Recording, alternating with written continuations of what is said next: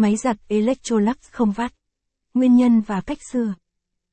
Máy giặt Electrolux không vắt là một hiện tượng khá phổ biến ở máy giặt cửa ngang của hãng này. Vậy nguyên nhân tại sao lại có lỗi không vắt? Cách sửa hiện tượng không vắt ở máy giặt Electrolux là gì?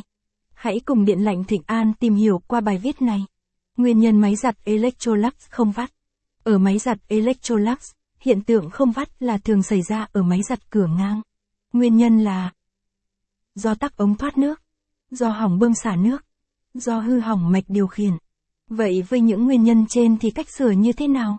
Chúng ta tiếp tục tìm hiểu ở mục cách sửa ngay sau đây. Cách sửa máy giặt Electrolux không vắt. Tùy tìm nguyên nhân mà cách lại khác nhau. Chúng ta đi từng nguyên nhân một nhé. Đối với trường hợp do tắc ống thoát nước thì bạn tháo ống, kiểm tra xem tắc hay không.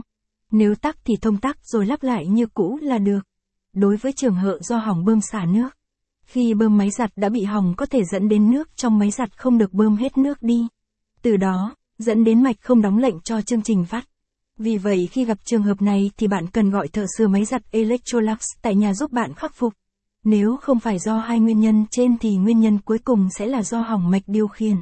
Nếu mạch điều khiển máy giặt Electrolux bị ẩm có thể khiến hơi nước bốc lên nhanh xông đến mạch gây ra lỗi, không chạy đúng chương trình đưa ra. Một số nguyên nhân khác gây ra lỗi mạch có thể do không khí nhiều bụi hoặc côn trùng làm tổ ở trong. Khi chúng ở bên trong bị kẹt sẽ có thể dẫn tới nổ mạch.